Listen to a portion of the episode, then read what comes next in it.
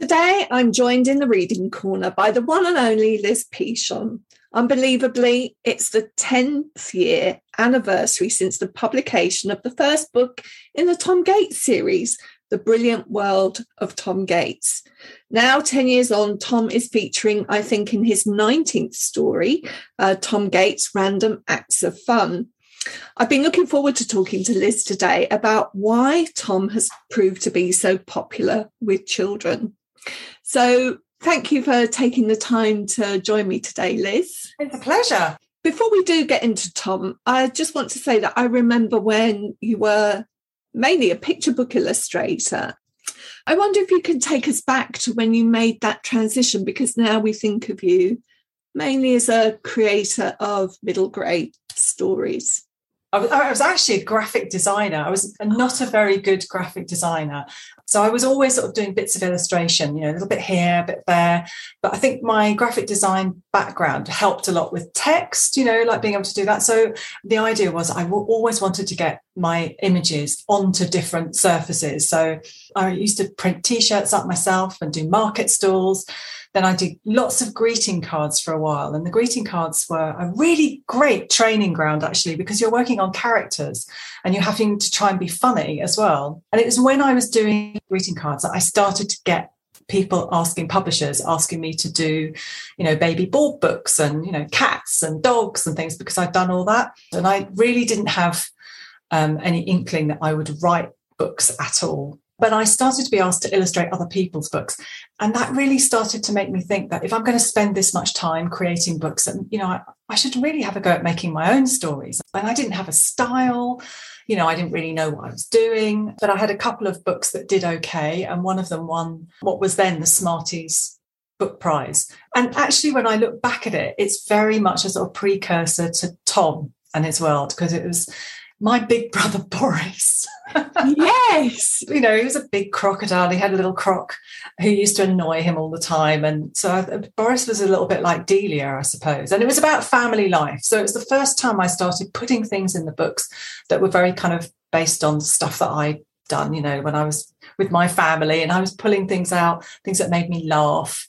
And that's when I thought, well, okay, maybe I should have a go at writing, you know, another type of scrapbook type of book so Tom actually started off as a picture book, and the publishers, you know, liked my drawings, they liked the format, but they didn't think it was enough story. So it took me about a couple of years to actually work out a voice, the characters, and how I was going to present it. And I ended up doing it in an exercise book and imagining that Tom was in his class writing about a terrible summer holiday that he'd had, and he was going to call it Camping Sucks. And I thought, okay, well, if I'm going to do a book for older children, then I'm going to put all the things in this book that I absolutely used to love when I was a kid. So I wanted to put sort of music and how to make things and comics I was very influenced by. And I wanted to use the same sort of techniques that we do with picture books. So you use different fonts. I wanted those page turn moments. Um, so it started off in an exercise book, and I, I somehow getting a three book deal for a, you know a novel was absolutely amazing, but also terrifying because I'd never written anything more than a picture book. And it's like, how am I going to do it? I, I have mm. no idea. Well, instinctively you must because we're 19 books in. I know. And I suppose what I'm interested to know is I mean, Tom's remained the same age for 10 years, yeah. lucky. Tom. And you've been carrying him around with you for 10 years. I mean, do you find yourself wandering along and being in different situations and wondering how Tom would react?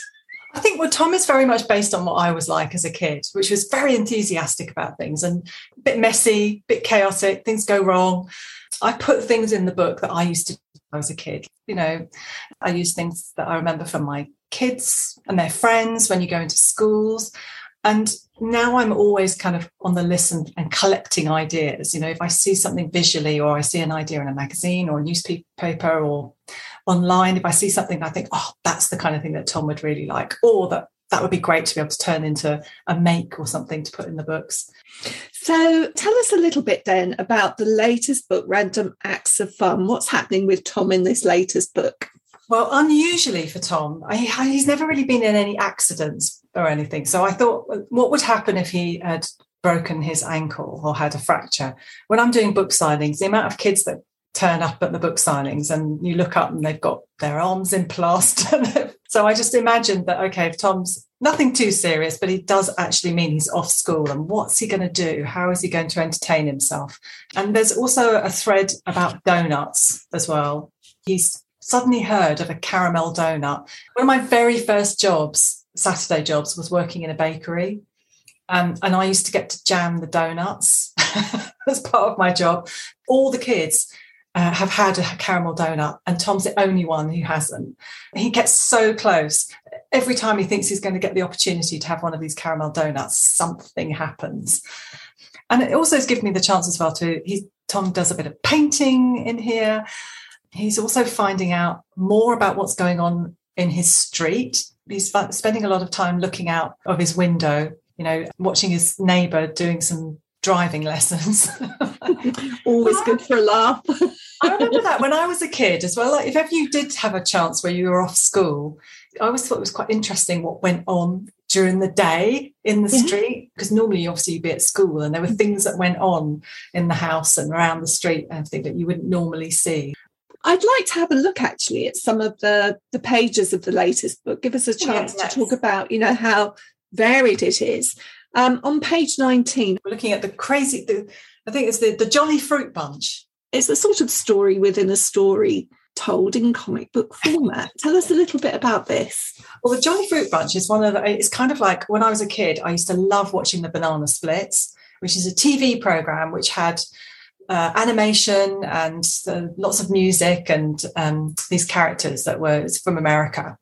Um, so I thought it would be fun to have Tom really keen on watching some kind of regular program. So we called it the Jolly, I called it the Jolly Fruit Bunch. So it's basically he's watching a TV show and he suddenly realizes that this TV show that he's watching with the fruit is almost mimicking exactly the same thing that happened to him. What's interesting here is that you've sort of handed the storytelling over entirely to pictures and you're helping us to read it. You're telling us which order to go in because you've put some little arrows yeah, so it's like a, it's a little comic book, yeah, um, a story within a story, which I always think is fun to do. Mm. I absolutely loved comics when I was younger. And, you know, I still do. And I love the fact that with comics, you can tell stories in a visual way as well and getting the characters over. And sometimes if you don't put any words on, you just have to work a little bit harder as well. I'm um, glad you said that because people often make the assumption that it's easier to read pictures. I don't think that's true don't think it's necessarily easier. I know some very difficult comics. There's, and also there's lots of other subtle things as well. And I know that the kids with the books, my books particularly, they they read them more than once. And I love the idea that that they'll read it once and then they'll go back over it and maybe mm-hmm. look at other things in slightly more detail and spot things that they hadn't seen before. And I'm just looking here at the different lines that show us what's happening. Like there's a kind of squirrely looped line. I'm looking at the banana on the floor and this kind of looped line. And we know what that means. We know that it means he's a little bit sort of dazed. He's just had an accident, so he's fallen over. if I actually thinking about it, I should have had the banana slipping on a banana skin. Let's have a look at another page. Actually, we're going to have a look at page 30, which is a poem about donuts. So we've had oh, a good conversation about donuts already. It was going to be carrots. That's crossed out. Carrots, yes. I've got carrots appearing regularly throughout the books. It's supposed to be the counteracting of donuts. so yes, he starts to write off a poem about carrots and then ends up writing it about donuts. Do you want me to read it then? Shall I read the poem? Yes, that'd be great. So, a poem about donuts by Tom Gates, who likes donuts. To the donut, I am devoted, full of jam and sugar coated. Eat them slowly, don't be hasty. Soft and fluffy, nice and tasty. If you don't like delicious donuts, you're a donut. The end. There's a couple of things I really wanted to pick up here. One is, you know, to adults who are sometimes concerned about books that look like yours they think it's going to be easy reading and they think it's it's cheating you know like the comic it's cheating it's not the real thing But actually, in these stories, children encounter so many different kinds of writing. There's poetry or verse, you've got stories within stories.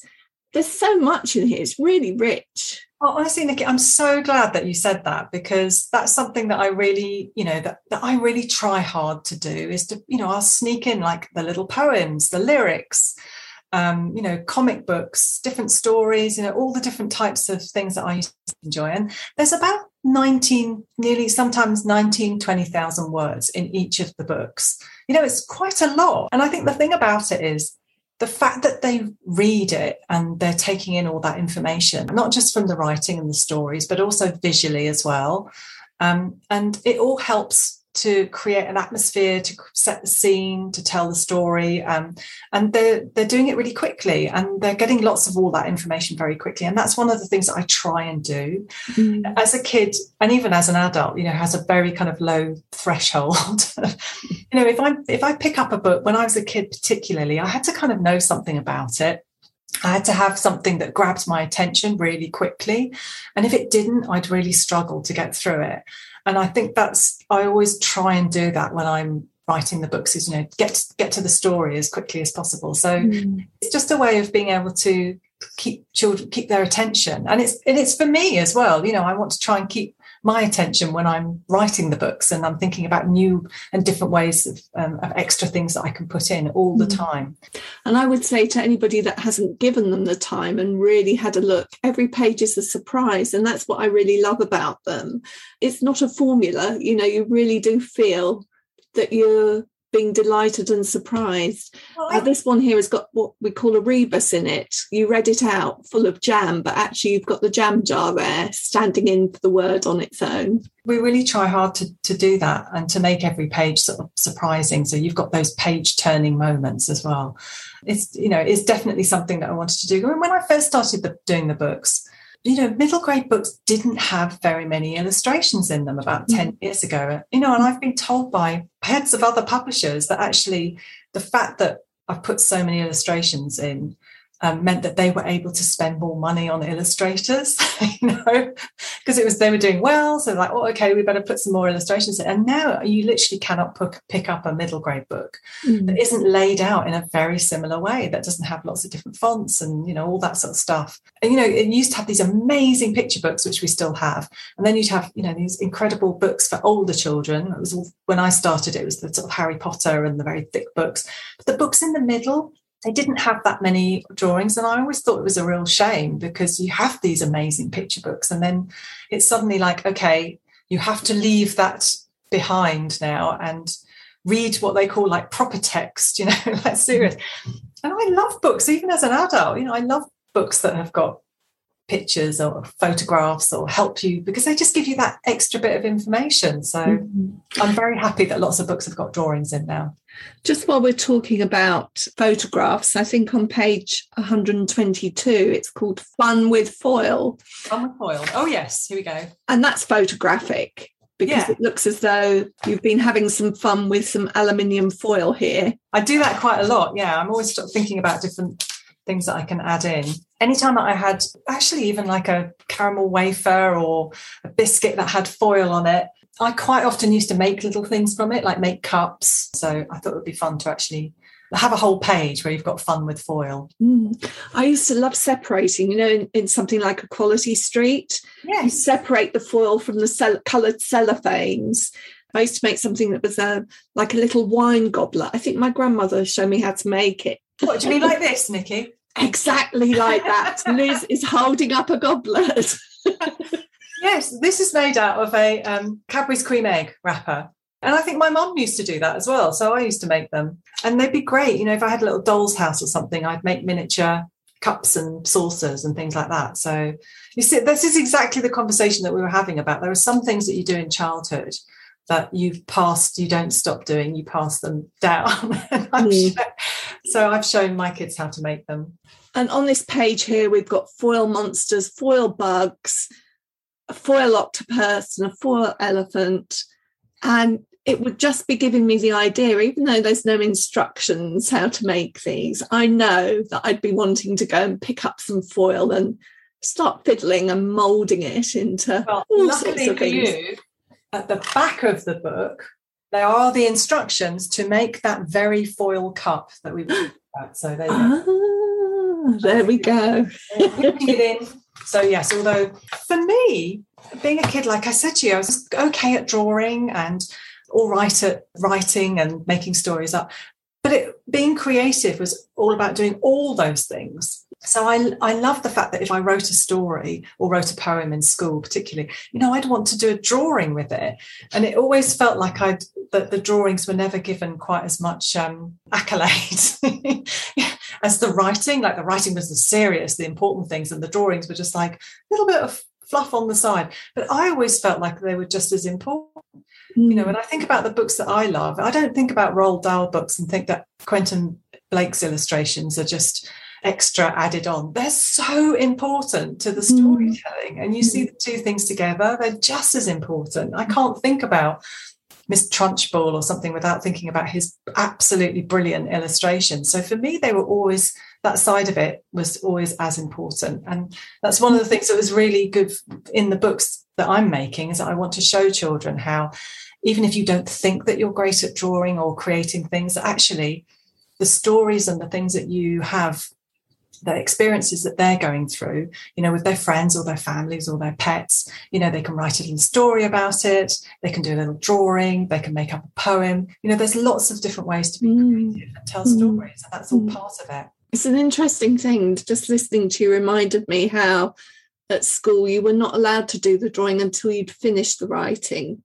Yeah, Well, actually, sometimes doing the drawing first can help you with the writing. that's so true. You know, if you think about how filmmakers, you know, how people, there's somebody like Steven Spielberg, you know, they'll always start with this incredible storyboard of pictures. You know, that's how they'll map out the story. You know, how's it going to look? What angles? I mean, you'll have a script, but it, they'll be thinking about what it's going to look like visually as well. You know, anything. If you're if you've got a poster, you know, the the poster is about giving you informa- um, information. The, the font that you use on the poster, the pictures, how you lay it out, it's all part of helping you pass on that information. And you know, obviously, some there are some writers that are absolutely amazing at brilliant at creating those pictures in your head without having to have actual drawings.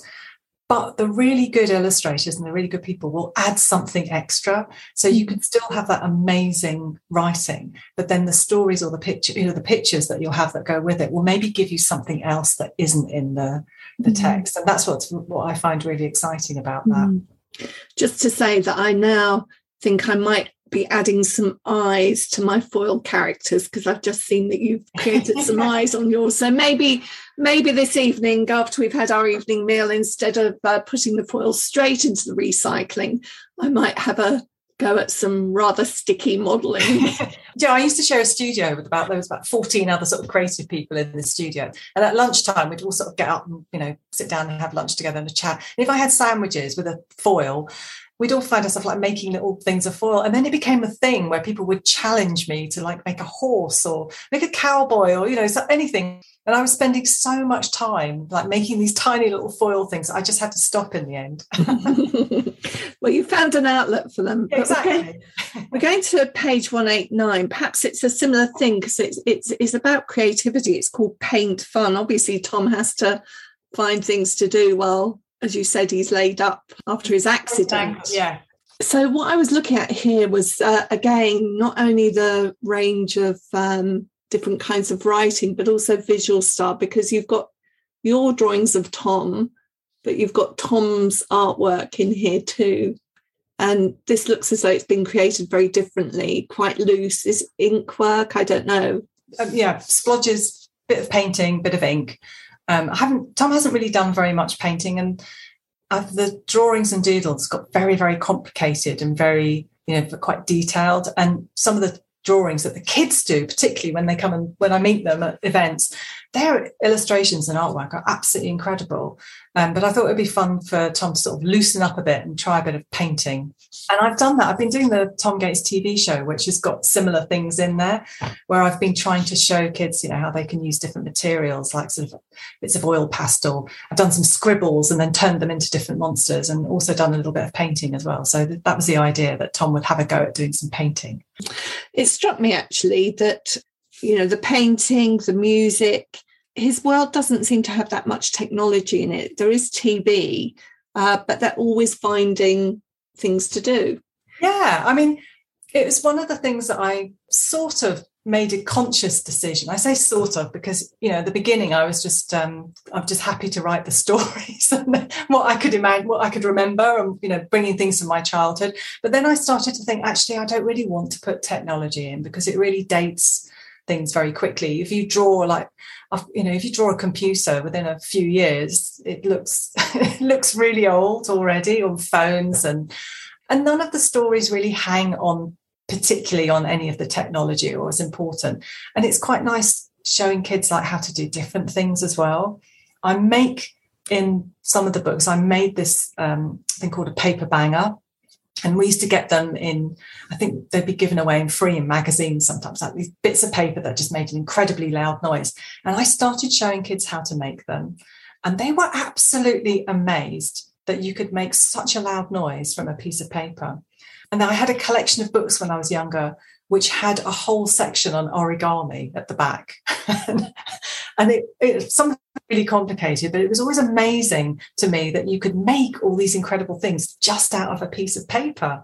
Mm-hmm. So it's it's something that I really like doing. Like, you know, you don't need lots of materials. That actually, you know, learning how to make something out of a piece of paper is really mm-hmm. fascinating. I think if I mean if I was younger now, if I was a kid now, I mean I'd be really interested in all the new technology and you know, how to draw on the pad and thing. But I'd also be really interested in how you do it with paper and you know pens and using materials because it's a different sort of experience and and actually knowing how to do both of them. I don't think one's any better than the other but i think it's quite you know it's a it's a curiosity isn't it? Like what can you do with this? Mm-hmm. you know you can have ipads and technology the way you can create um, very similar feeling to paint and ink and charcoal. But actually, being able to do it, being able to use the pens and the paper, it just gives you a, a very different feeling. So I don't think it's one or the other, but mm. just for me particularly, mm. because um, you know there is a lot of other things.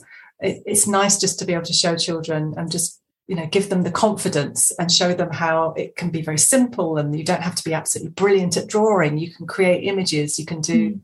Mm-hmm. comics and that kind of thing. So that's something that I was very keen to to add in to the mm. books. And I the reaction that I get back from parents and children, first of all, the fact that they are enjoying reading books that maybe they haven't done before because they're very accessible. And then I love the fact that they then get into doing their own bits of creative activity, like drawing on a t-shirt or drawing on a shoe. And I'm sitting here with my earrings that I've drawn on and it's something that I've done in my own career as well. You know, I've taken designs and put them on things, mm. um, and it, it's it's just Tom's world much mm. bigger. So it gives me, a, selfishly, it gives me a huge amount of pleasure, uh, feeling that you know I'm giving that that confidence to children that maybe they might not have had a go or picked up mm. a pen or made something with foil. You know, mm-hmm. doesn't mean to say that they can't use all the other technology. It just means it's just giving them something else that's mm-hmm. um, really accessible as well.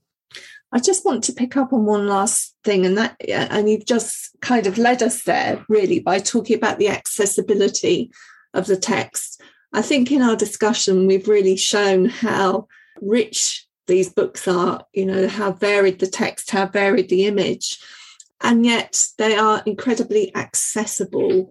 And I know from personal experience that many children who perhaps don't see themselves as readers have discovered them, that they are readers through these books.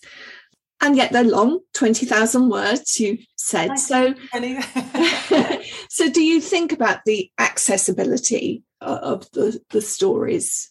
Um, I mean, you've got to have something that's engaging definitely. And, you know, because there is a lot going on on every page, you know, the, the process of actually um, writing them out, drawing them, I, I do them all by hand.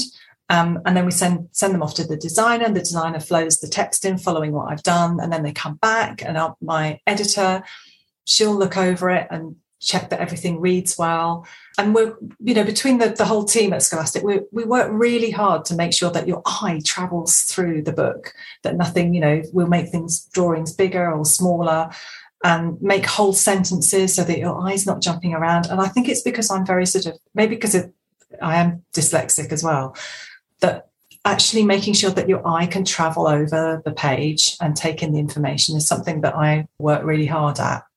You know, maybe we don't succeed all the time, but I do think it's one of the reasons why the kids can absorb the information quite quickly because we do spend so much time doing that. And that makes it interesting as well. So they, mm. they kind of don't realize how much they're taking in by reading the books. And I think, you know, I know parents worry about. I mean, I've actually I've actually spoken to a teacher before. the teacher told me how much all the children loved reading my books in her school. And then she said, it takes us ages to wean them off your books onto, onto like quotations, like real books. They have to do exams where they have to just read text. So we have to get them not looking at your books.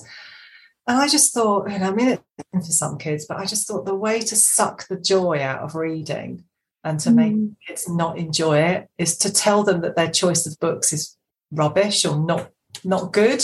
no, mm-hmm. like, oh yeah, we know you really like these books, but they're not really that important. You've got to get onto the serious, important stuff. So it does really annoy me. Before we disappear completely, I wanted to ask you about Shoe Wars because Shoe Wars was out in hardback last year. That's right, yeah. isn't it? Yeah. Uh, are there going to be more Shoe Wars stories? Well, it came out in paperback this year as well. I really, I mean, that was that's like my difficult second album. um, I would love to write something else. I mean, whether it's a shoe wars, I, I did leave a, a, a, slight kind of cliffhanger at the end where we discover that Wendy Wedge, who's the character, the baddie, has got a terrible twin brother called Wilberforce who's enjoying watching his sister's demise. So that was on the last page. That was a bit of a cliffhanger. I mean, I'd love to. I'd absolutely love to write something else. I've definitely got other standalone stories. Mm. It's finding the time. It did take me a while to get into that and to creating the different characters and doing the draw. I've done so much sort of drawing in Tom's style, and I suddenly realized that you know this was a different world. So I had to every every page, every character was different. And I was thinking, what what do they look like? Where do they live? and thinking about all the things for the, the different shoes as well. Mm. But yes, the very long-winded answer to your question, Nikki, is this: I would love to. we will see then. And Liz, it's been such a pleasure talking to you today. I can't believe I've waited ten years to talk to you about Tom Gates. I can't believe it's been 10 years now that I've been doing them. It seems to have gone in a flash. Yeah. Thank you so much, Liz. It's been an absolute pleasure. Thank you so much, Nikki. In the Reading Corner is presented by Nikki Gamble and produced by Alison Hughes. If you have enjoyed this podcast, please do leave a review for us. To find out about other projects, including an audience with events and the Exploring Children's Literature Summer School, visit www.exploringchildrensliterature.uk. Join us again soon in the Reading Corner on your favourite podcast platform.